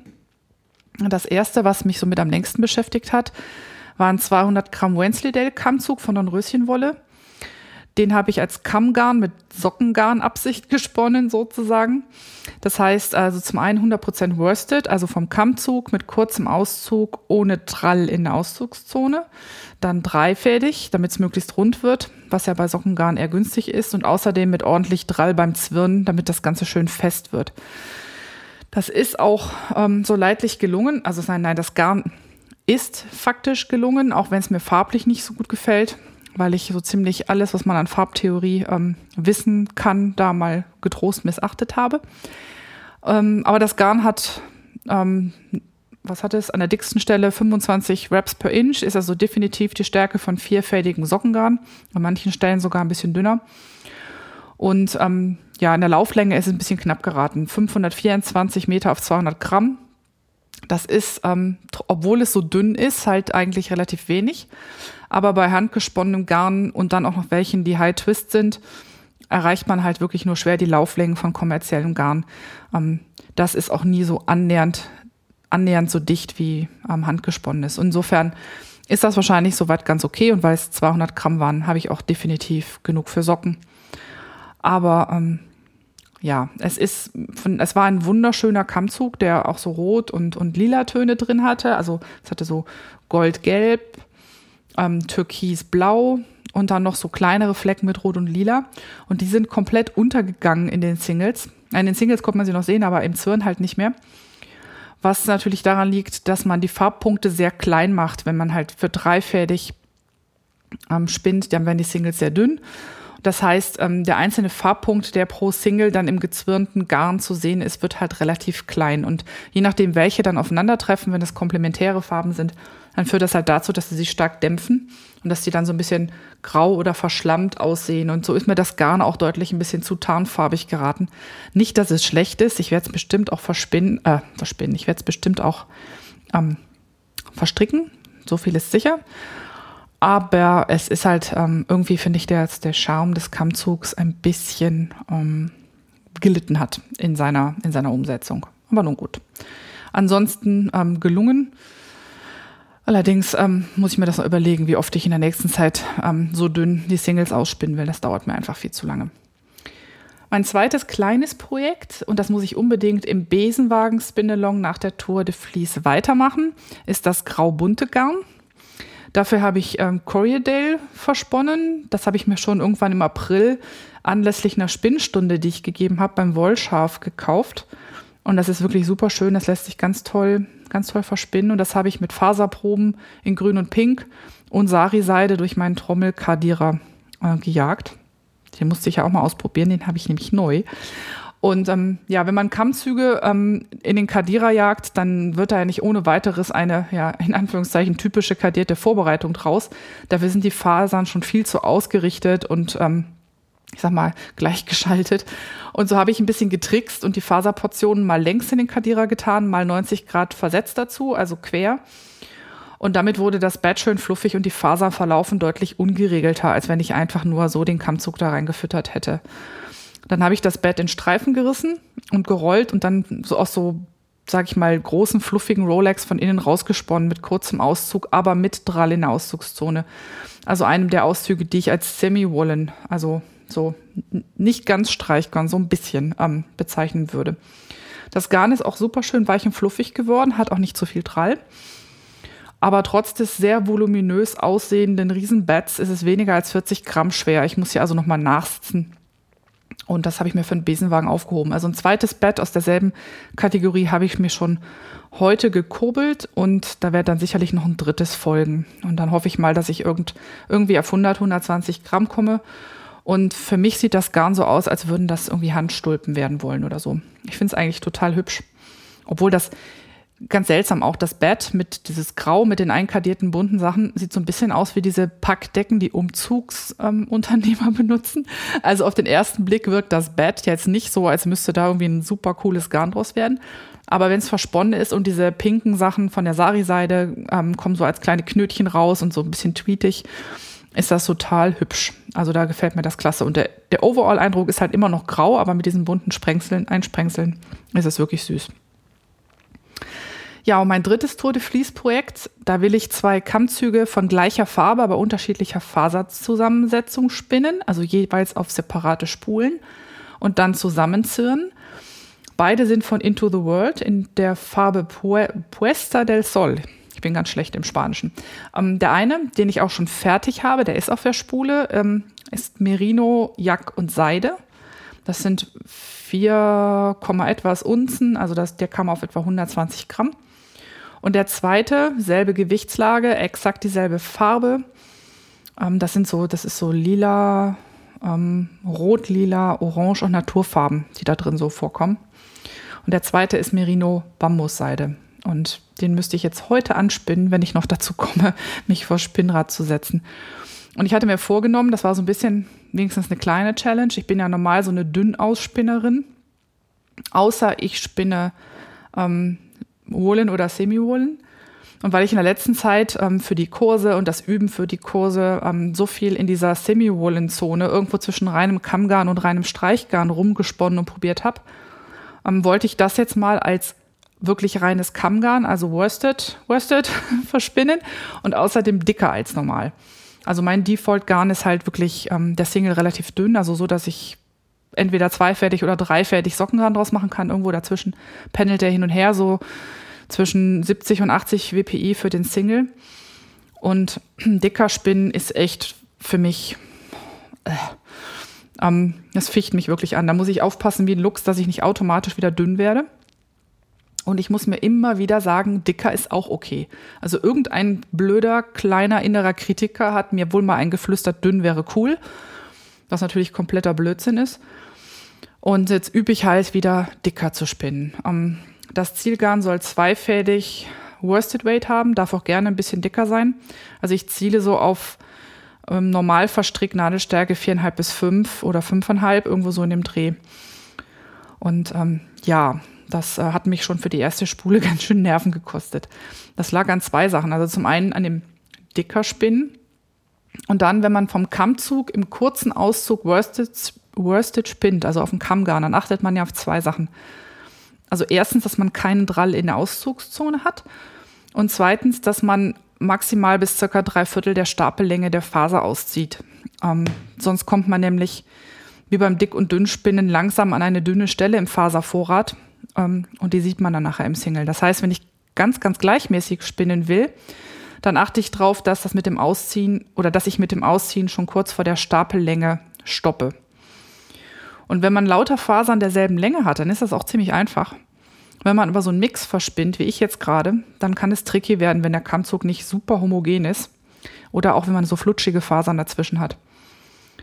Und bei meinen Fasern habe ich nun folgende Verteilung. Ich habe zum einen Jackdown, das liegt irgendwo zwischen drei und sechs Zentimeter Stapellänge je nachdem, ob das jetzt ein tibetisches oder ein bhutanesisches Yak war. Dann habe ich Merino, irgendwo zwischen 5 und 12,5. Merino ist ja auch nicht Merino. Und dann Seide, was eigentlich eine unendliche Stapellänge hat. Weil wenn so eine, wenn so eine Raupe das ausspuckt sozusagen, dann ähm, ist das halt, dann nimmt das prinzipiell kein Ende. Also eine Seidenfaser ist eigentlich beliebig lang. Nummer sicher wäre jetzt gewesen, ich ziehe nur so weit aus, dass es für die kürzeste Faser passt, also für das Jagddown. Aber aus lauter Schludrigkeit und weil ich es ehrlich gesagt schon schwer genug fand, mich auf Stickerspinnen zu konzentrieren, habe ich das dann immer nicht so super genau genommen. Und je nach Stelle im Top manch, konnte ich mich manchmal beim Ausziehen irgendwo so auf die Mitte zwischen den drei Materialien einigen. Und an manchen Stellen, wo das Top halt nicht ganz so in Anführungszeichen perfekt gemischt war, ähm, klappte das dann eben nicht und bin ich dann prompt reingefallen, habe dünnere, etwas dünnere Stellen gekriegt. Und so bin ich mit dem Ergebnis nur so semi-zufrieden. Also es sieht auf der Spule gut aus, aber mein innerer Monk ähm, meint, dass ich da noch was dran verbessern kann. Aber ähm, wie das immer so ist, ich glaube, wenn das Garn nachher fertig ist, finde ich es klasse und es stört mich überhaupt nicht mehr. Und dann muss ich mir wieder anhören, siehste, hättest du dich mal nicht so aufgeregt, sagt dann meine bessere Hälfte. Aber ja, ähm, wird schon irgendwie ähm, zusammenkommen. Mal sehen, wie das bei der zweiten Mischung geht, ähm, wie sich das Bambus da verhält in der Mischung. So, und jetzt habe ich schon wieder so viel von irgendwelchen Auszügen geredet, als ich über meine Spinnproblemchen ähm, berichtet habe. dass ich dachte, ich gönne mir mal eben ein paar Minuten, um das Thema Auszug mal zu beschreiben, wie, wie ich es für mich verstehe. Und ich sage ganz bewusst, wie ich es für mich verstehe, denn ich weiß, dass das nicht unbedingt eine allgemeingültige Definition ist oder zumindest, sagen wir so, ist nicht die einzige Definition, die es gibt, weil ähm, je nachdem, wie viele Leute man zu solchen Auszüge, Auszügen und deren Ergebnissen befragt, ähm, bekommt man, glaube ich, also ich glaube, man kann zwei Leute fragen, bekommt fünf Meinungen. Und ähm, manchmal wird Auszug am Ergebnis beurteilt und manchmal wird Auszug ja, einfach alle möglichen. Ähm, ich sage mal, wie ich es für mich definiere. Ein kurzer Auszug bedeutet für mich, ich ziehe weniger als eine Stapellänge weit aus. Also das kann unter Umständen relativ lang sein. Wenn ich einen Lincoln Longwool Faser verspinne, dann kann es sein, dass eine Stapellänge bis zu 38 Zentimeter lang ist. Das sieht dann nicht mehr wirklich aus wie ein kurzer Auszug, ist aber noch einer, weil ich halt nicht weiter ausziehe als die Stapellänge der Faser. Das kann ich jetzt auf zwei verschiedene Arten tun, nämlich einmal auf eine Art, die ich benutze, wenn ich ein Kammgarn spinnen möchte, also möglichst Worsted spinnen will, dann werde ich kurzen Auszug immer ohne Drall in der Auszugszone spinnen. Das ist dann auch der, Aus der Auszug, den man typischerweise zuerst lernt, wenn man spinnen lernt und häufig. Und dann gibt es die zweite Variante des kurzen Auszugs, bei dem ich Drall in die Auszugszone lasse. Dann ist es schon kein Auszug mehr, der hundertprozentig Kammgarn geeignet ist, der hat dann schon so einen Wohlencharakter. Je nachdem eben, auf was man ihn anwendet. Aber dazu komme ich gleich. Ein langer Auszug dagegen bedeutet für mich immer, ich ziehe weiter als eine Stapellänge weit aus. Manchmal bis zu einem Vielfachen der Stapellänge. Weil langen Auszug benutzt man ja häufig gerade für kurze, schlüpfrige Fasern, wie zum Beispiel ähm, Baumwolle oder Angora auch schon mal. Und äh, da bin ich dann beim langen Auszug schnell bei einem sehr üppigen Betrag gegenüber der Stapellänge äh, der Faser. Und langer Auszug hat immer, immer, immer, immer Drall in der Auszugszone. So, und wenn ich das jetzt mal vom Ergebnis aus angucke, wenn ich also ein Kammgarn spinnen will, was mache ich dann? Also, was man im angelsächsischen Sprachraum nennt ein Worsted Garn oder in Deutschland hat ein Kammgarn, dann bedeutet das, dass ich immer einen kurzen Auszug ohne Drall in der Auszugszone benutze und immer von einer, von einer gekämmten Vorbereitung, also aus dem Kammzug spinne. Wenn ich es ganz super ähm, orthodox betrachten möchte, dann würde ich auch noch sagen, ein handgekämmter Kammzug von einer Faser, die nicht gefärbt ist. Weil in dem Moment, wo man ähm, einen Kammzug Wasser aussetzt, zum Beispiel was beim Färben tut oder heißem Wasser, dann führt das immer dazu, dass die Fasern wieder ein kleines bisschen außer, aus ihrer sorgfältig gekämmten Ordnung kommen. Nämlich dadurch, dass sich dieser Crimp, der da drin steckt, reaktiviert, den man beim Kämmen so ein bisschen gebändigt hat manchmal. Und so kann es durchaus sein, ähm, dann ist das zwar noch ein Kammzug und rein theoretisch auch tatsächlich noch für ähm, Kammgarn geeignet, aber es gibt nicht dasselbe perfekte Ergebnis, als wenn es wirklich so ein ganz super ausgerichteter, glatter Kammzug ist. So, die andere Extremseite der Medaille, 100% Woolen, was wir in Deutschland ein Streichgarn nennen, ist ein Garn, was man immer mit Drall in der Auszugszone spinnt. Grundsätzlich. Und damit gehört der lange Auszug auf jeden Fall zum Thema Woolen. Und rein theoretisch gehört auch der kurze Auszug ohne Drallsperre ein Stück weit in das Thema Woolen. Wobei für mich das schon einen Unterschied macht im Ergebnis des Garns, ob ich kurzen Auszug ohne Drallsperre oder wirklich langen, unsupporteten Auszug, so mit ganz, wo die Faserhand ganz weit zurückgeht und ähm, quasi der Twist völlig ungeregelt in das Garn läuft. Ähm, und außerdem, was man auch für ein richtiges Streichgarn immer, immer, immer nimmt, ist eine kadierte Vorbereitung. Also handkadiert, zu Rolex gedreht ähm, oder auch trommelkadiert, wenn die Fasern möglichst ungeregelt reingelaufen sind. Also nicht unbedingt kadiert vom Kammzug, dann ist es nämlich meistens immer noch ziemlich geordnet. Aber Kardenband, Rolex, solche Dinge. Ähm, dann das zusammen, kadierte Vorbereitung, Drall in der Auszugszone, macht Woolen also macht ein Streichgarn. Wo es darum geht, halt eben, dass besonders viel Luft eingeschlossen wird, dass es besonders fluffig wird, dass das Garn sehr leicht wird im Vergleich, also im Verhältnis zu seiner Länge. Und ähm, so kann man das Ganze natürlich jetzt miteinander mixen. Zwischen diesen Extremen gibt es halt total viel. So kann ich zum Beispiel einen kurzen Auszug ohne Drall in der Auszugszone, also diesen klassischen Worsted-Auszug, auch spinnen, wenn ich einen Rolex in der Hand habe. Aber wird daraus ein Kammgarn werden? Nein, mit ziemlicher Sicherheit nicht, weil ich aus einem kadierten Rolex spinne mit ungeregelten Fasern, die sogar noch ein bisschen aufgerollt sind. Das ist dann irgendwas dazwischen. Da habe ich einen klassischen Worsted-Auszug benutzt, aber eine kadierte Vorbereitung werde ich also irgendwo bei Semi-Worsted oder Semi-Wollen liegen. Und genauso ein kurzer Auszug mit Drall in der Auszugszone, der gehört eigentlich eher so in die Woolen-Ecke. Aber wenn ich dem aus einem reinrassigen Kammzug spinne, also aus einer gekämmten Vorbereitung, das geht. Ich habe das gerade erst probiert mit irgendwie, ähm, was war denn das jetzt? Neuseeland Lamm, genau. Dann ist das auch kein reines Streichgarn weil es nicht aus einer kadierten Vorbereitung. Das ist irgendwas dazwischen. Es hat eine Charakteristik auch aus der Wohlenecke, aus der Streichgarnecke, ist aber nicht hundertprozentig. Ist auch irgendwo was dazwischen. Semi-Wohlen. Und ein langer Auszug über den Finger from the fold ähm, würde in die mehr Woolen-Ecke gehören, weil ich, das, weil ich die Faser da zusammenlege, also falte und immer die Tendenz hat, wieder auseinanderzugehen. Das ist Physik, weil das was mit, hat was mit der Energie in der Faser zu tun dann ähm, kann ich das von einem Kammzug tun, aber es wird nie hundertprozentig ähm, es wird nie hundertprozentiges Kammgarn geben, weil ich es halt ähm, über den Finger gelegt habe und weil ich ähm, weil ich halt einen langen Auszug benutze. Ähm, auf der anderen Seite ist es, ist es vom Kammzug gesponnen, wird also nie hundertprozentig ähm, ein Streichgarn ergeben. Also auch wieder irgendwas dazwischen. Ähm, was ich damit eigentlich nur sagen will, ist, ähm, das Ergebnis ist wahrscheinlich ob ich das Ding jetzt langer Auszug, kurzer Auszug, Worsted oder Woolen nenne, ich glaube, das, was dabei im Ergebnis rauskommt, das ist, glaube ich, einhellig so, dass man sagt, es gibt Garne, die sind irgendwie auf dem einen Ende des Extrems, es gibt Garne, die auf dem anderen Ende des Extrems sind und es gibt jede Menge, was dich dazwischen bewegt. Und egal auf welcher Ecke des Extrems oder wo ich dazwischen mich aufhalte mit den Garnen, ist das immer ein Ergebnis von drei Parametern. Nämlich zum einen, ähm, wie ist mein Auszug? Zum anderen, habe ich Drall in der Auszugszone oder habe ich keinen? Und das dritte ist, wie ist meine Faser vorbereitet? Und erst die drei Dinge zusammen machen ähm, das Ergebnis und nicht alleine der Auszug oder alleine die Vorbereitung. Und für mich macht es Sinn, die Dinge halt in diese drei Teile zu teilen.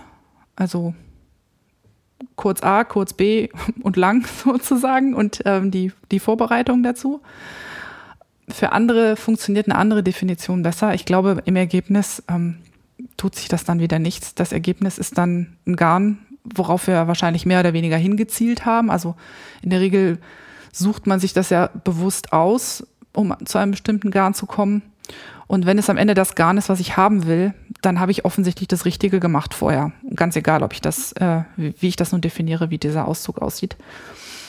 Und wenn ich es am Ende verstricke und es gefällt mir, ist es eh fein. Ähm, das klingt jetzt so ein bisschen, als würde ich mich ja vielleicht um irgendwas drücken wollen, aber ich bin auch bei Fotografie in dieser Liga, wenn man das Liga nennen kann, ähm, wo ich gerne diese ganzen, diese ganzen Grauwerte für mich auch austeste und wo ich ähm, ganz gerne ähm, mit die Regeln einmal suche und dann aber dazwischen hin und her bewege, je nachdem, wie es einfach am besten passt.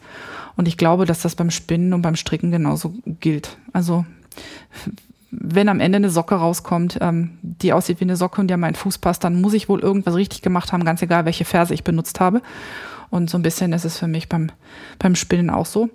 Mir war es halt nur wichtig, dass ihr, damit ihr einschätzen könnt, über was ich da Lava so ein bisschen wisst, wie meine Philosophie dahinter ist. Und ähm, ich äh, finde es weiterhin super spannend, mir die ganzen unterschiedlichen ähm, Ansätze durchzulesen und, und, und anzugucken und für mich auszuprobieren, einfach um, um weiter zu sehen, was, was kann ich damit noch machen, wie kann ich meinen Spinnwerkzeugkasten ähm, vergrößern. Und äh, da ist sicherlich noch eine ganze Menge ähm, zu holen und auszuprobieren. Und ähm, wer weiß, vielleicht habe ich das ja, vielleicht habe ich meine Meinung ja in drei Jahren schon wieder geändert. Aber momentan ist das für mich eine Ausgangsbasis, mit der ich sozusagen mein Lernen weiter fortsetzen kann. Und damit komme ich ganz gut klar. So, aber für alle Nichtspinner höre ich jetzt hiermit auf. Also ähm, Spinngiekerei Ende, zumindest für heute. Fiberthermometer unterwegs. Ja, jetzt habe ich ein Unterwegssegment aufgemacht und eigentlich war ich ja gar nicht wirklich in Sachen Fasern unterwegs, sondern ich war ganz einfach nur eine Woche lang im Urlaub oder so ein kleines bisschen länger als eine Woche.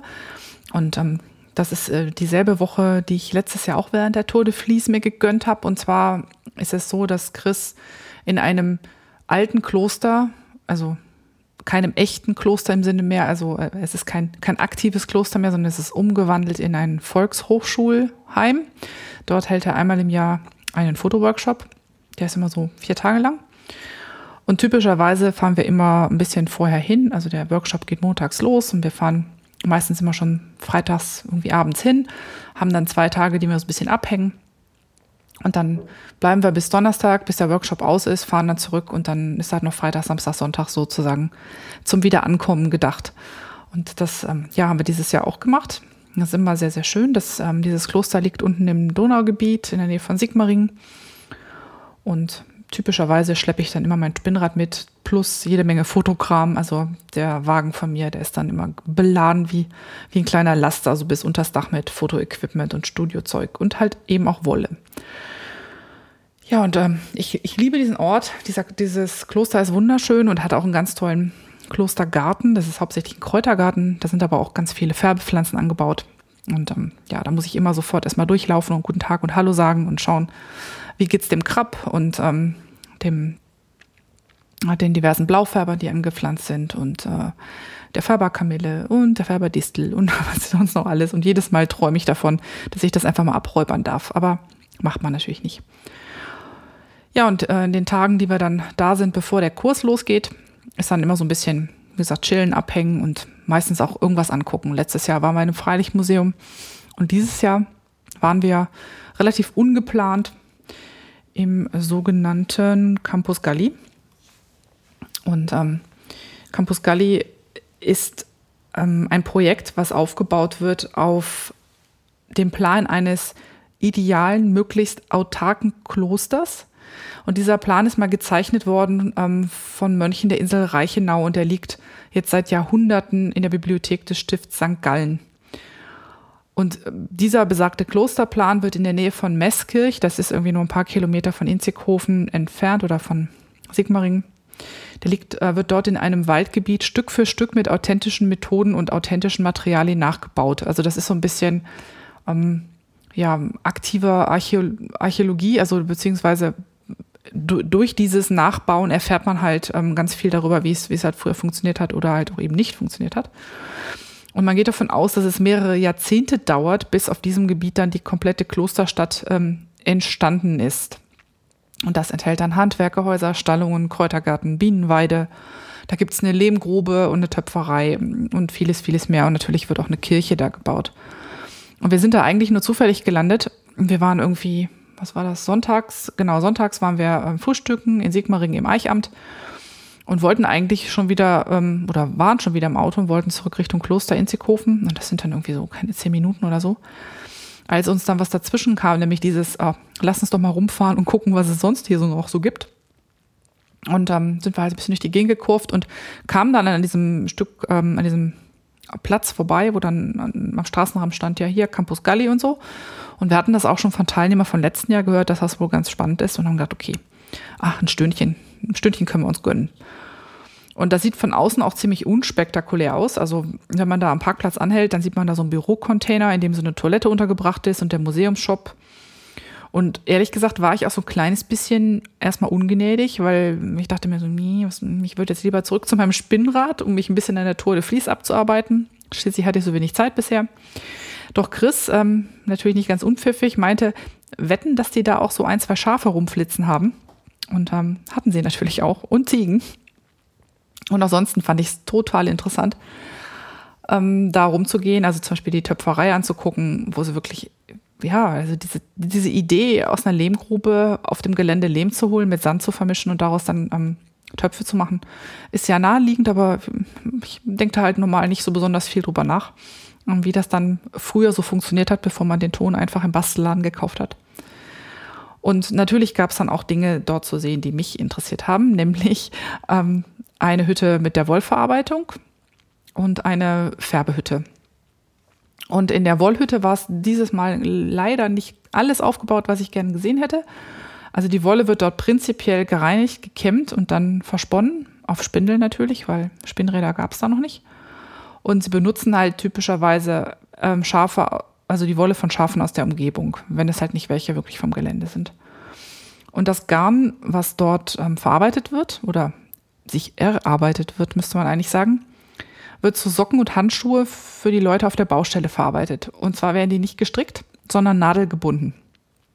Und außerdem, was sie dort auch häufig tun, was ich aber leider nicht sehen konnte, dass die Wolle auf einem Gewichtswebrahmen dort zu Wolltuch für die Kleidung hm, gewoben wird. Also ein Gewichtswebrahmen ist ja so einer, äh, wo man einfach so einen Rahmen zum Beispiel gegen die Wand lehnt und die ähm, Kettfäden, die werden halt oben über den Rahmen gelegt und unten mit Gewichten beschwert. Also typischerweise zum Beispiel mit Steinen, die dran gebunden sind.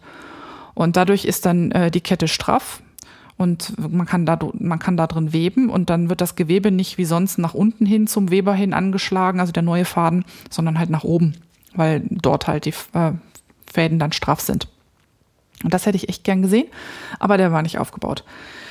Nun ja, ähm, aber trotzdem war das irgendwie ganz cool, ein bisschen mit den, mit den Damen geschwatzt, die dort gesponnen haben. Die eine hat direkt ähm, quasi aus dem gewaschenen Vlies äh, an der Spindel gesponnen und die andere hat äh, gefärbten, ge gefärbte und gekämmte Vorbereitungen gesponnen. Und äh, die saßen da und da sieht man halt auch, wie, ja, wie, wie langsam das gehen kann, wenn man auf der Spindel spinnt. Im Gegen gut, ähm, wenn man Siska auf der Spindel spinnen sieht, ähm, sieht man, dass es auch sehr schnell gehen kann, aber die zwei waren nicht so schnell. Aber es war dann halt so eher so ein gemächlicher, gemächlicher Trab und dabei wurde relativ viel geschwatzt und natürlich auch den, denen, die vorbeikamen, ziemlich viel erklärt. Also fand ich auf jeden Fall, fand ich irgendwie total schön anzusehen. Und eine Hütte weiter ist dann äh, die Färbestation, die Färbehütte. Und da färben die halt ähm, die Wolle mit, mit allem, was sie auf dem Gelände finden. Also ähm, Beeren, Brennnesseln, Färberkamille, Haselnuss. Also das gibt es zum einen da auf dem Gelände und zum anderen waren das halt auch alles ähm, Färbegüter, die auch im frühen Mittelalter erhältlich waren. Ich habe da nämlich dann was gesehen, was rot war und das habe ich erst für Krabb gehalten. Das waren aber tatsächlich irgendwelche Beeren. Ich habe jetzt nicht genau nachgeschaut, welche sie dort auf dem Gelände haben zum Rotfärben. Aber das war da eingeweicht in so einem riesen Pott. Und äh, ich konnte leider auch nicht nachfragen, weil just in dem Moment, wo ich in der Färbehütte ankam, gongte es zum Mittagessen und dann rauschten die ähm, sozusagen Hütten ähm, dann Richtung Mittagessen ab. Und dann konnte ich mir nur noch ganz in Ruhe angucken, was da so für ähm, Pflanzen von der Decke hingen und was es da so an eingeweichten Sachen anzugucken gab. Und äh, was auch noch in der Hütte war, genau, da war so ein Bandwebrahmen aufgebaut. Ein ganz einfacher. Und da wurde gerade so ein Gürtel Gürtel drauf gewoben, wie man den sich dann so über die, übers Hemd macht oder so. Also das ist auf jeden Fall ansehenswert, wer mal in der Nähe ist dort unten, also Sigmaring, die Ecke, Donautal, dem ist das total ähm, empfohlen, das Campus Galli mal anzuschauen. Und das kann man, glaube ich, auch jedes Jahr immer mal wieder machen, einfach um zu sehen, wie so der Fortschritt ist. Und ich bin mal gespannt, wenn ich das nächste Mal wieder da bin. Also nächstes Jahr wird es möglicherweise nicht im Juli sein, sondern schon etwas früher. Aber ich glaube, den Ausflug, den werde ich mir ab und zu nochmal gönnen. Mal gucken, ob dann der Gewichtswebrahmen aufgebaut ist, ja, und wie weit die so mit den anderen Sachen sind. Ähm, Ofen werden gebaut und solche Dinge. Und einfach mal schauen, ob ich einen nennenswerten Fortschritt sehe und ob Hütten dazu gekommen sind. Das ist auf jeden Fall gelebte Geschichte und sehr, sehr klasse anzuschauen. Ja, und das war das bisschen, was ich dieses Mal unterwegs war. Lost in Translation. Als jemand, der sich wirklich noch richtig gut an die Freuden des Lateinunterrichts in der Schule erinnern kann, ich habe tatsächlich mit einigermaßen viel Spaß mein großes Latinum erworben. Als jemand dieser Sorte muss ich schon immer ziemlich schmunzeln, wenn ich über Seiten oder Bücher stolpere, die heutige moderne Begriffe ins Lateinische übersetzen. Ähm, ich habe das immer nur so als Gerücht gehört und jetzt mal nachgeschlagen anlässlich des Themas heute. Und dann gibt's da tatsächlich dieses Lexikon Recentis Latinitatis. Und in dem werden Begriffe wie Barkeeper, Hotpants, Minigolf, Videothek oder Telenovela mit ihren lateinischen Entsprechungen gelistet. Und ähm, an der Universität des Saarlands wird tatsächlich in Sachen Latein der Neuzeit geforscht. Ich finde das einigermaßen erstaunlich. Noch viel erstaunlicher finde ich übrigens, dass dieses Lexikon Recentis Latinitatis vom Vatikan ähm, ja, beauftragt ist. Also, ich meine, seit wann hat der Vatikan Interesse an so Begriffen wie Hotpants? ja, nun ja, egal. Ähm, das Phänomen, dass für bestimmte Begriffe passende Gegenstücke auch für eine heutige und noch gesprochene und gesprächliche, gesprächliche, gebräuchliche Sprache fehlen. Die gibt es aber auch. Und darüber war und bin ich ehrlich gesagt ziemlich baff. Wir begeben uns dafür in den Norden Europas, genauer gesagt nach Island. Und wir schreiben das Jahr 2008. Zu dieser Zeit steckte nämlich Islands Wirtschaft in einer tiefen Krise. Ich meine, ähm, ja, zu dieser Zeit stecken verdammt viele Länder in einer tiefen Krise, aber Island hat es wirklich richtig hart getroffen. Bankenpleite und so weiter und so fort. Das Geld war nicht mehr sicher. Also so ein bisschen, so ein bisschen fast schon wie heute Griechenland. Die Reaktion der isländischen Gesellschaft war nun eigentlich eher die eines Rückzugs. Also man hat sich ins Privatleben zurückgezogen und dann fand dieses so ein bisschen in Sachen Cocooning statt. Und da Island eine Nation mit einer ganz langen wolligen Tradition ist, spielten Stricken und Wolle in dieser Art wirtschaftlichen Winterschlafs eine ziemlich maßgebliche Rolle. Und so gab es in den Jahren nach 2008, also nach dieser ganz tiefen Krise, einen regelrechten Strickboom in Island. In dessen Zuge wurden sehr, sehr viele Bücher übers Stricken geschrieben oder neu herausgebracht.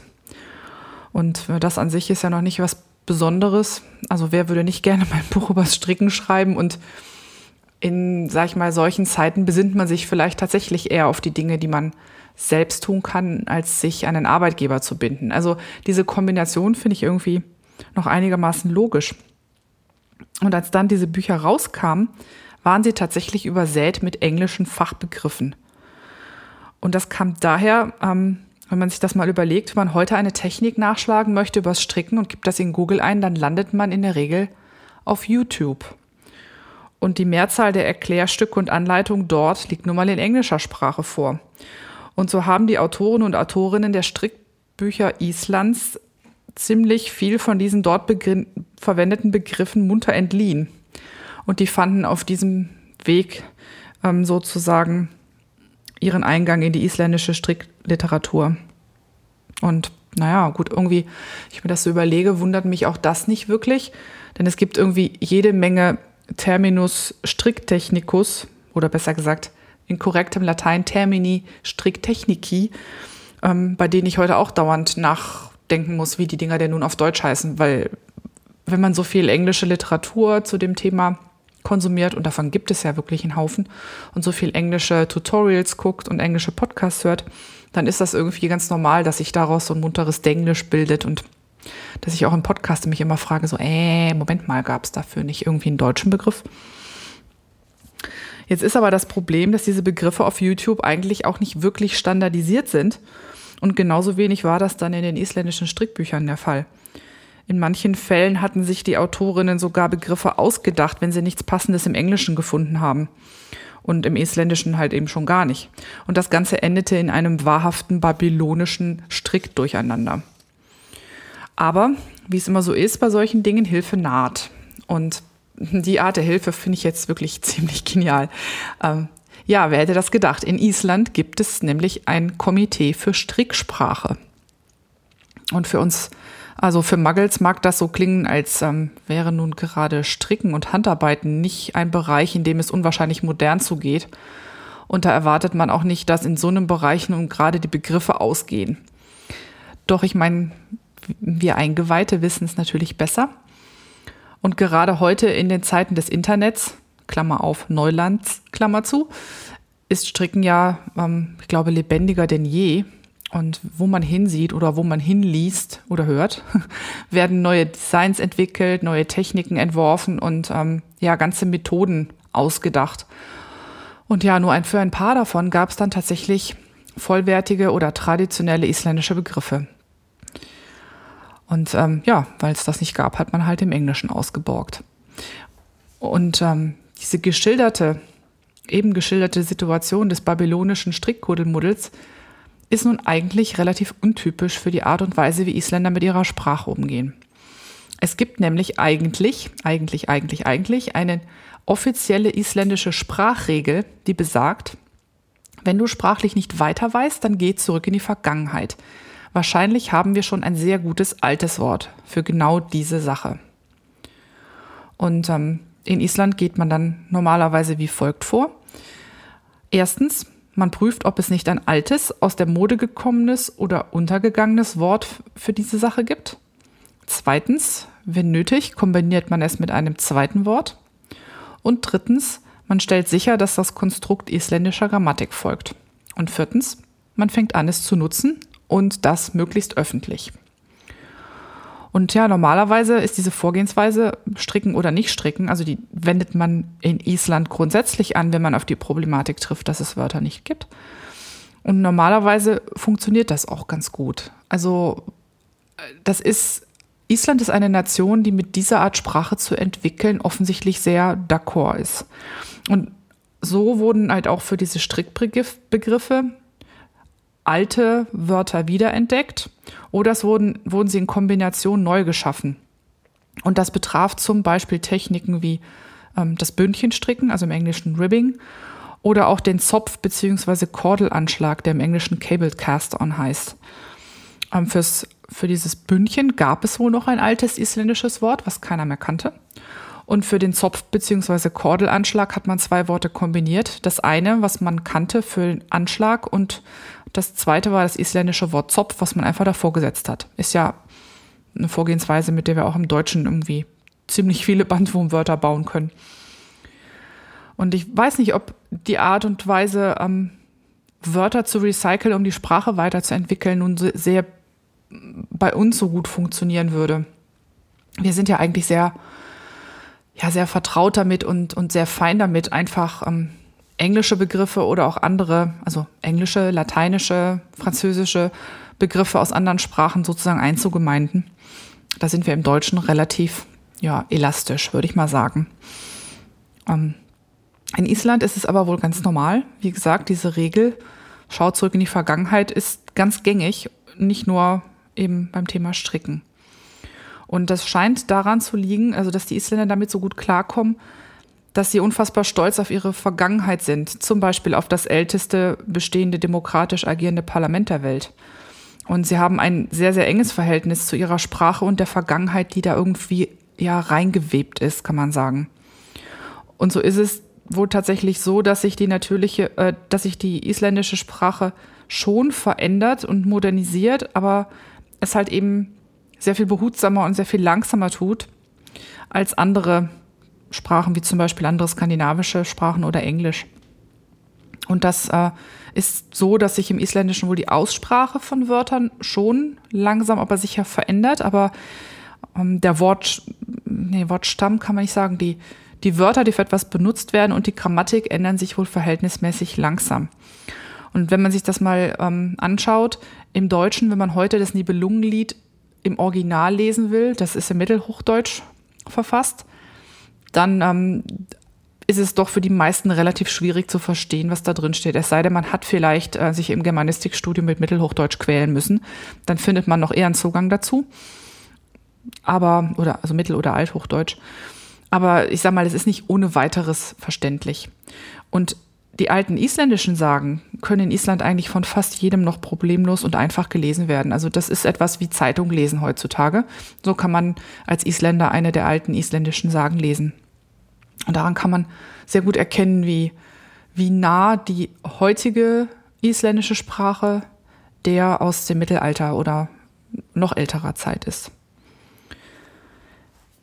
Diese Geschichte, die ich total spannend finde, habe ich aus einer Folge World in Words von Public Radio International gefunden. Und ich werde euch den Beitrag mit Show Notes und dem englischen Audiobeitrag natürlich verlinken.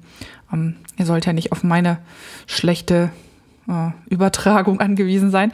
Ihr könnt euch das Originale hören, Original anhören. Das finde ich ziemlich klasse übrigens. Ähm, außerdem gibt es noch ein paar weiterführende Links zu einem Radiowissen-Beitrag über den isländischen Alting, das älteste Parlament der Welt, und zum Beispiel zum Wikipedia-Eintrag des Lexikons des modernen Lateins. Da steht dann auch, was Hotpants oder Minigolf auf Lateinisch heißt. Pick des Tages. Ja, und in dem Thema heute geht es um eine Frage von Katharina. Die hat mich gefragt, was ich denn so zum Thema Spinnen an Lesestoff konsumiere.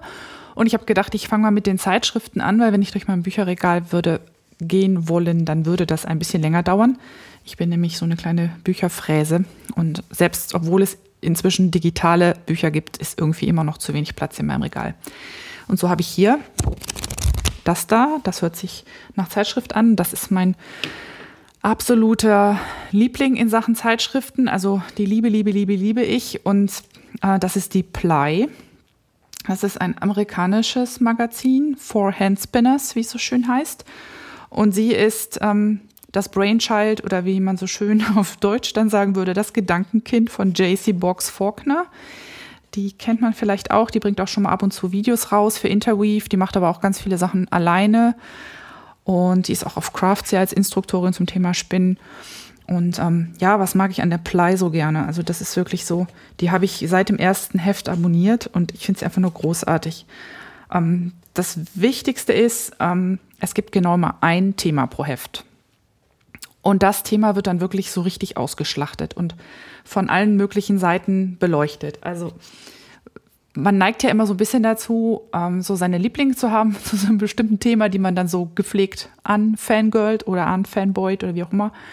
Ähm, und das öffnet einem wirklich das ganze Spektrum riesig weit. Also da ist so, so, so viel drin und das finde ich total großartig. Also ähm, da gibt es zum Beispiel so eine feste Rubrik, die, das heißt, die ist nicht immer drin, aber die ist, die ist ab und zu mal drin, die finde ich großartig. Die heißt der Hot Button. Und da werden so kontroverse Themen diskutiert. Also in irgendeinem Heft war das mal das Thema, darf man eigentlich einen Kammzug vorher ausziehen, also so vorfluffen, oder muss man den so nehmen, wie er kommt? Dann haben sie gleich drei oder vier dazu gefragt. Und da war dann also so in Anführungszeichen Spinngrößen, nicht wahr? Und da ging es wirklich von um Gottes Willen, das macht man nicht, das ist ein No-Go, bis hin zu ja klar mache ich das, das ist meine kreative Wahl und ich bearbeite mir den dann so, wie ich den will und ich reiße den in Teile oder zupfe ihn auseinander oder was auch immer. Also da wirklich die die komplette Breite. Und da sieht man mal wieder, dass es keine Spinnpolizei gibt. Das finde ich irgendwie ganz großartig. Es ist irgendwie alles, alles, alles erlaubt. Äh, was auch sehr schön ist, es gibt immer einen ähm, Ergonomikteil von dem, wie heißt er doch jetzt gleich? Schon wieder vergessen. Immer wenn ich vom Mikrofon sitze, vergesse ich alles. Ähm, jetzt muss ich mal hier in dem, dem Heft hier nachgucken, auf Seite 2. Carson Dimmers heißt er, genau. Der ist, ähm, der spinnt selber und strickt und ist halt außerdem Physiotherapeut und er gibt einem regelmäßig Tipps dazu, wie man Fehlhaltung vermeiden kann, wie man manche Techniken nicht machen sollte, damit man nichts im Rücken kriegt und so. Oder in den Gelenken, Ellbogen, was auch immer. Das ist immer ziemlich cool. Dann gibt es immer einen Comic drin. Den finde ich auch total schön. Ihr müsst es entschuldigen, dass ich hier mal so ein bisschen blättere. Und zwar immer von Franklin Habit, der ja nicht nur ähm, sehr begeisterter Spinner und Stricker ist, sondern auch großartig komisch, wenn er irgendwas als Comic zeichnet. Und er hat hier immer eine Comicfigur, die nennt sich Lazy Kate und ähm, die darf dann immer das, das Thema des Hefts illustrieren. Also ähm, im Heft Woolen ist es If nobody is applauding your long draw, it isn't long enough. Also wenn dir keiner für deinen langen Auszug grad, ähm, applaudiert, dann ist er einfach nicht lang genug. Und dann sieht man, wie eine, wie eine Frau sich hinten überbiegt und einen Meter langen Faden ähm, hinter sich herzieht. Also das ist irgendwie, muss man sich angucken, ist grandios süß gemacht. Und ich kann ja mal ähm, am Beispiel von meinem Lieblingsheft so kurz durch so typische Themen gehen. Also mein bisheriges absolutes Lieblingsheft oder zweitabsolutes Lieblingsheft ist das Woolen-Heft. Das ist aus dem Winter 2013. Da geht es halt um Streichgarne. Und da gibt es zum Beispiel einen Artikel zum echten 100% Streichgarn, also True Woolen von Beth Smith. Ähm, wie bekomme ich ein Garn sozusagen so woolen wie möglich? Dann gibt es einen sehr schönen Artikel von Abby Frankemont zum Thema Spinning from the Fold. Der ist so in der Art, glaube ich, auch schon mal auf ihrem Blog, Abby's Yarns, aber der ist trotzdem immer noch genauso gut. Dann gibt es dazu eine Erweiterung, eine zusätzliche Anmerkung von JC Box zum Thema äh, Spinning from the Fold. Also wann spinne ich von der Spitze, wann über die flache Seite vom Finger. Dann gibt es ähm, auch von JC Box, den finde ich großartig, Lying About Long Draw, also die Lüge über den langen Auszug. Da ist, äh, es quasi eine Kurzform ihres Craftsy-Kurs, wie sie anhand von verschiedenen kurzen Auszugstechniken und ohne Drall über kurze Auszugstechniken mit Drall ähm, die Leute so Stück für Stück zum langen Auszug bringt, weil das ja doch irgendwas ist, was, was vielen Angst macht, das auszuprobieren. Den Craftsy-Kurs finde ich klasse, den Artikel finde ich auch gut. Dann gibt es einen Technikartikel über den nicht supporteten langen Auszug äh, von James Perry. Der ist ja auch auf, ich glaube, auf Twitter und auf Reverie als Long Draw James. Der ist auch ziemlich cool. Dann gibt es was von Stephanie Gostard über Double Drive for Woolen. Und da sind ganz viele so typische Regeln drin, was man Woolen spinnt und was auf gar keinen Fall. Also so wirklich Klassiker, sage ich jetzt mal. Der Artikel ist auch echt schön. Und danach kommt direkt eine Regelbrüche. Ne? Woolen Rebels heißt es, warum man die Regel lange Auszug, kurze Stapellänge, kurzer Auszug, Longwolls brechen kann oder sogar brechen sollte. Und dann gibt's natürlich, darf in einem Heft über Woolen nicht fehlen, neun Methoden, ein Bett zu verspinnen von Gillian Moreno, ähm, wie das dann sich auf, die, auf das resultierende Garn und die Farbverteilung auswirkt. Dann auch so Sachen wie kadiere ich eigentlich ein gestreiftes Bett, wie finde ich den richtigen Trommelkader und, und, und. Und dann gibt's immer noch äh, Muster für äh, jeweils was zu stricken aus dem Garn. Ähm, was zu stricken ist immer drin. Äh, ein, eine bestimmte Aufgabe für ein Garn. Ein, also es gibt immer ein Knit-It, das ist ein, halt was zu stricken. Dann gibt es ein Spin-It. In der Regel wird da beschrieben, wie man das Garn spinnt für das, was man nachher daraus strickt. Und zum Beispiel in dem Wohlenheft gibt es auch ein Weave-It weil natürlich Wohlengarne, also Streichgarne, besonders häufig auch verwebt werden.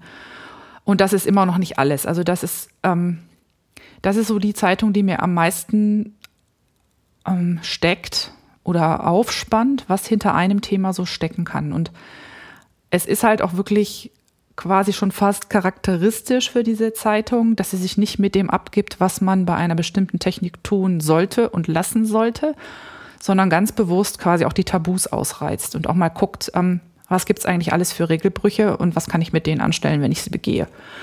Das ist was, was ich prinzipiell total klasse finde, weil, ja, wie schon gesagt, die Sache mit der Spinnenpolizei und so.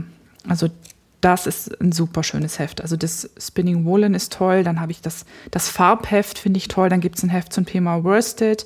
Gerade gibt es ein Heft zum Thema feine Garne, also sowohl feine Wollen als auch feine Garne was hat es noch gegeben? Dann gibt es, glaube ich, was zum Thema, war schon was zum Thema Twist, genau, nicht, zu, nicht zum Thema Zwirnen, sondern ein ganzes Heft zum Thema Drall, also Twist.